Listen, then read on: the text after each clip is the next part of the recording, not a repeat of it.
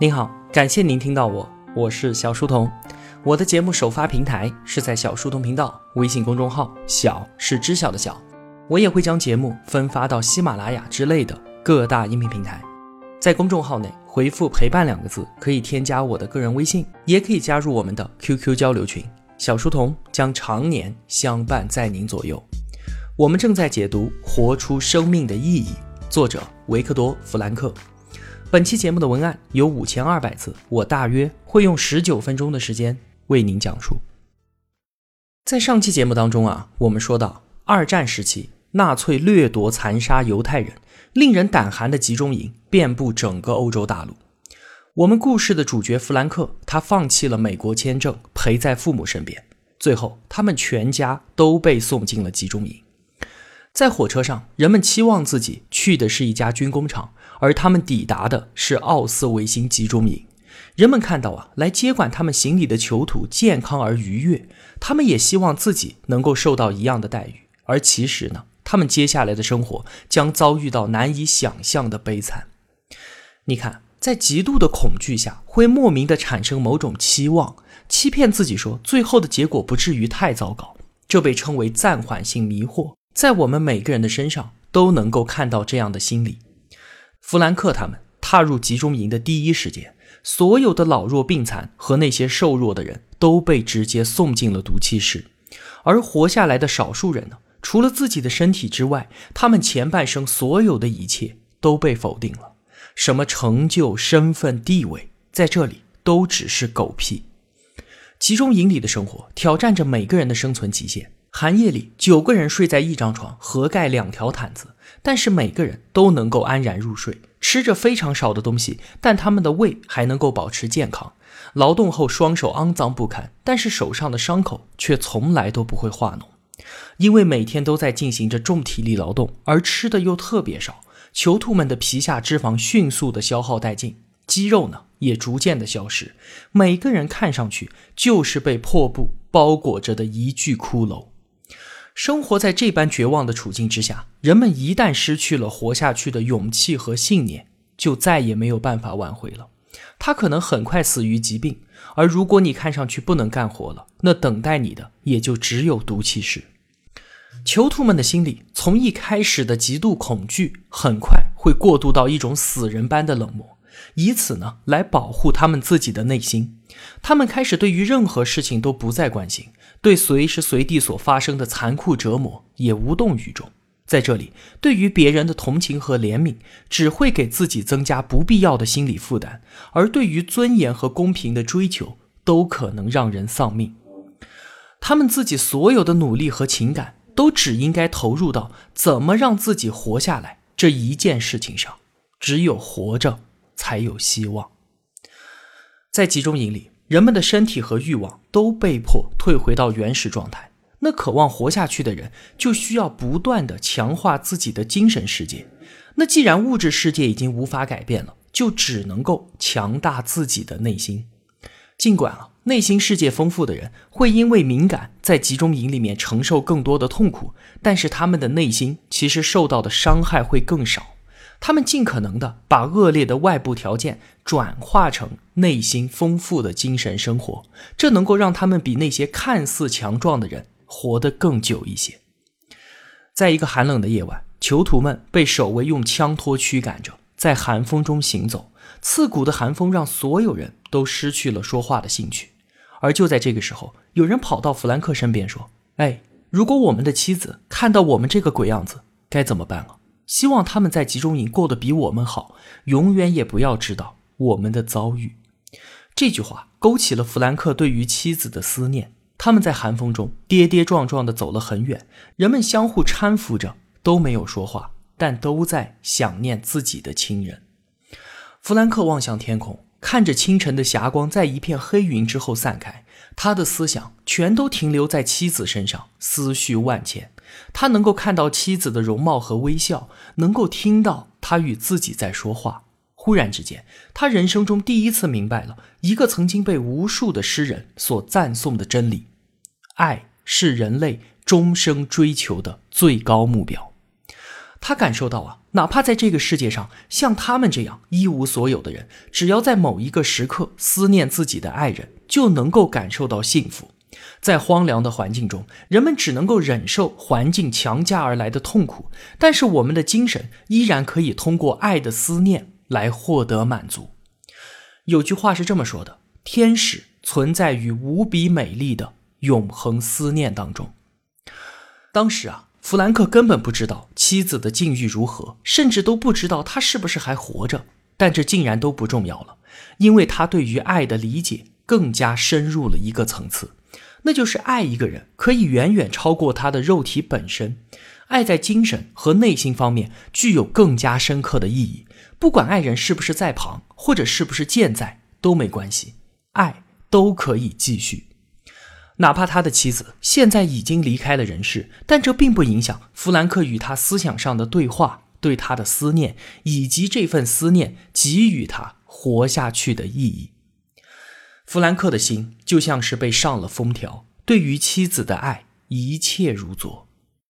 有一天，他正在雪地里挖壕沟，也正在与绝望的生存做着垂死挣扎。他感到自己的精神已经穿透了围绕着他的沮丧，超越了这个绝望没有意义的世界。他不断的跟自己说：“我一定可以活下来的，我一定可以和家人团聚的。”忽然，他听到了一个胜利般的回答：“是的。”那一刻，弗兰克强烈的感觉到妻子就在他自己身边，他甚至有用手去触摸她的冲动。而就在此时，正好有一只鸟飞了下来，落在弗兰克面前，站在他挖的土堆上，直直的看着他。如果同学你也深陷痛苦无法自拔，或者是寻找不到自己生命的意义和方向，那就请去大胆的爱一个人吧。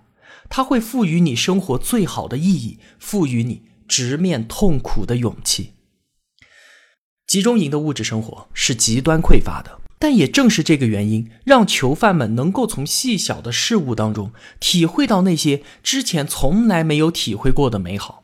这些美好甚至能让他们暂时遗忘自己当下的处境。有一天晚上，弗兰克正在端着汤碗，精疲力竭地躺在棚屋的地板上休息。一个狱友冲进来，高喊着让大家出去看日落。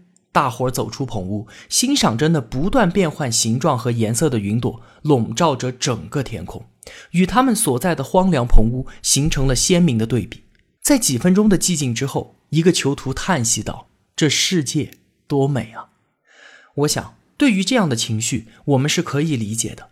即便人在这般极端的处境之下，也会对生命中可见的美好。心生向往，物质生活越是匮乏，能活下来的人就越需要强大精神力的支撑。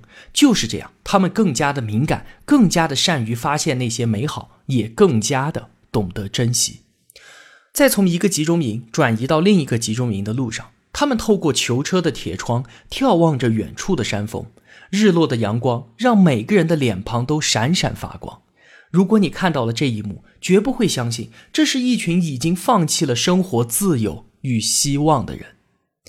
尽管对于周围发生的一切反应迟钝而冷漠，但是他们的内心世界需要敏感而细腻，让自己体会到那些细微的美好，让自己忘记掉当下的处境。对于往事的回忆，就可以帮助他们填补精神上的空虚和思想上的贫乏。思绪会插上想象的翅膀，回到过去所发生的事情当中。乘车旅行，住在自己的公寓里，打个电话，甚至是打开一盏灯。尽管都是些毫不重要的琐事，但这些恋恋不忘的回忆，使他们泪如雨下，也使他们能够感知到幸福。又一次，弗兰克他们。被从奥斯维辛转移到另一个集中营，路上他们对于自己的新家都有着各种各样的幻想。而到达目的地的时候，囚徒们竟然在车厢里高兴地跳了起来，只是因为这里是一个比较小的集中营，在这儿没有毒气室，也没有焚烧炉。如果有人该被弄死，那也要等到有车把他拉到奥斯维辛去，而不是就地处决。仅仅就是这样一个原因，大家手舞足蹈起来。在清点人数的时候，所有人都被罚站在磅礴大雨当中，直到找到那个失踪的人。原来是有人因为太累，在一个屋子里睡着了。即便如此，他们在外面站了整整一个晚上，所有人都浑身湿透，冷得要死，但他们依然因为这里没有焚烧炉的烟囱而感到开心。在那里，弗兰克对于最最微不足道的仁慈都心存感激。在睡觉之前，如果灯还没有被关掉，他们都会感激不尽的，因为这样他们就有时间把那些该死的狮子给抓掉，而不至于半夜被咬得无法入眠。说到这里啊，我们已经讲了很多囚徒在集中营所表现出的心理特征，从极度的恐惧到彻底的冷漠，从冷酷的幽默到身体与欲望退化到原始的状态，似乎听起来。我们人类是完全的、不可避免的受制于环境，哪怕是刚才我们提到的关于强化自己的内心精神世界的种种做法，像是对于身边细微美好的感知、对于爱人的思念以及对于往事的留恋，似乎都是在回避眼前的现实而已。那么，在极端的环境当中，我们能做的就只有这些了吗？不是的，我们每个人都还有让自己免于痛苦的自由。我们还有选择自己行为的自由，即使是在最可怕的环境下，我们也能够克制自己的冷漠与暴躁，保持精神的自由和意识的独立。哪怕是在集中营里面，弗兰克也见到了那些安慰别人、把自己最后一块面包分给别人的人。尽管这样的人肯定不多，但这已经足够说明，有一样东西是永远都无法被剥夺的。那就是最宝贵的自由，我们永远拥有在任何环境下选择自己态度和行为方式的自由。事实上，我们每个人随时都需要做出这样的选择，这将决定我们是要屈服于致命的暴力，还是保持内在的自由，同时也决定了我们是否成为环境的玩物，是否抛弃自由和尊严，成为真正的囚徒。有一位俄国作家曾说：“我只害怕一件事儿。”就是配不上自己所经历的痛苦。那些为了守卫自己最重要的东西而死的人，我们称之为烈士。他们的痛苦和死亡都表明了人不可丧失的自由。他们当然配得上自己的苦难。他们用深受苦难的方式完成了一次真正的升华。苦难、厄运和死亡都是生活中不可剥离的一部分，也是生命意义的一部分。就算是在最困难的环境下，我们仍然可以做一个勇敢、自尊和无私的人。如果只是为了活命而忘记了尊严，进而忘记了对于自己来讲重要的一切东西，那将变得与禽兽无异。对于苦难环境所提供的完善自己的机会，有的人充分的运用它，而有的人选择放弃它，这也就决定了他是不是配得上自己所遭受的苦难。不要觉得这些都是不切实际的说辞。虽然在集中营里面只有少数人能够保持内在的自由，我们的生活中也确实不会有太多的人能够达到这般的境界。弗兰克啊，有一次读到了一位瘫痪病人的信件，他说自己已经活不了多久了，即便再做一次手术也是无济于事的。我曾经看过一部电影，主人公勇敢而有尊严的面对死亡。这种对待死亡的态度，就是一种非凡的成就。而谢谢命运赐予了我同样的机会。对于囚徒来说，最令人压抑的是不知道自己还要被关多久，不知道何时结束，这让集中营的生活成为了一种临时性的存在。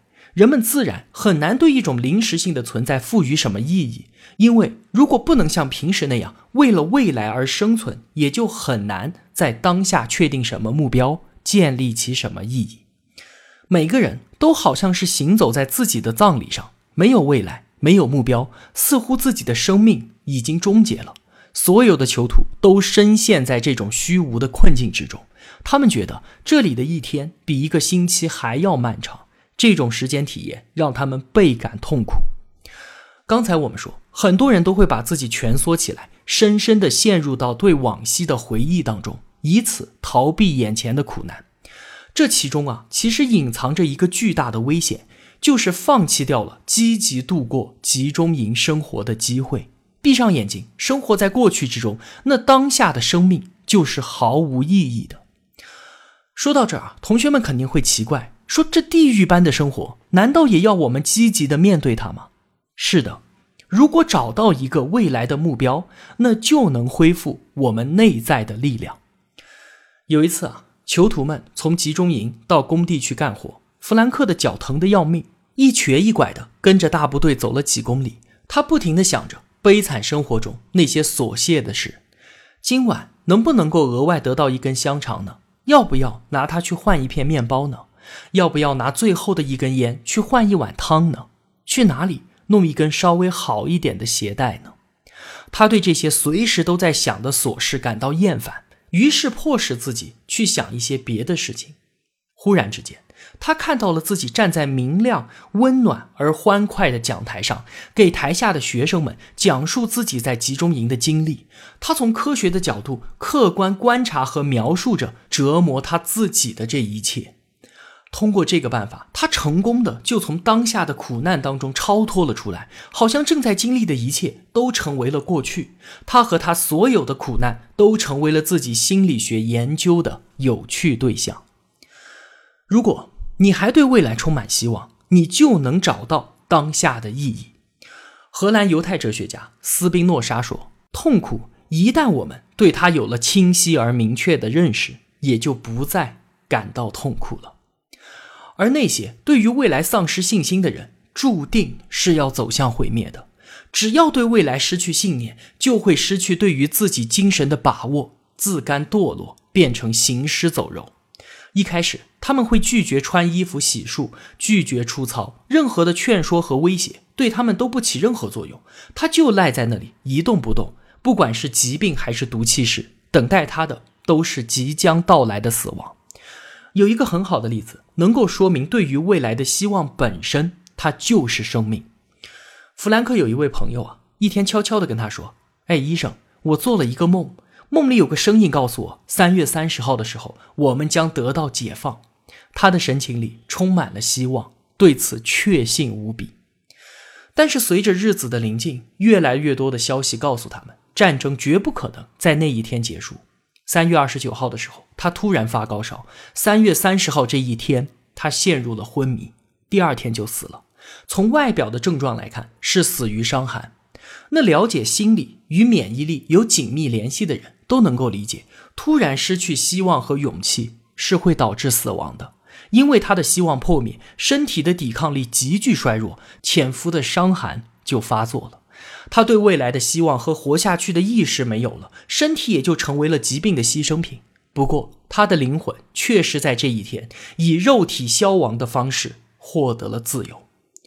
这样的事情在集中营里绝非个例。每年圣诞节期间，死亡率都是最高的。原因并非是劳动强度的增大、食物的短缺，或者是气候的寒冷，而是因为太多的囚徒天真的以为能够回家过圣诞节。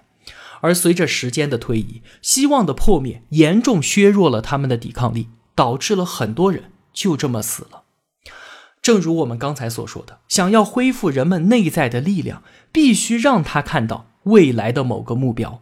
也正如尼采所说：“知道为什么而活的人，便能够生存。”好了，今天的节目就先说到这儿。如果我有帮助到您，也希望您愿意帮助我。一个人能够走多远，关键在于与谁同行。我用跨越山海的一路相伴，希望得到您用金钱的称赞。我是小书童，我在小书童频道与您不见不散。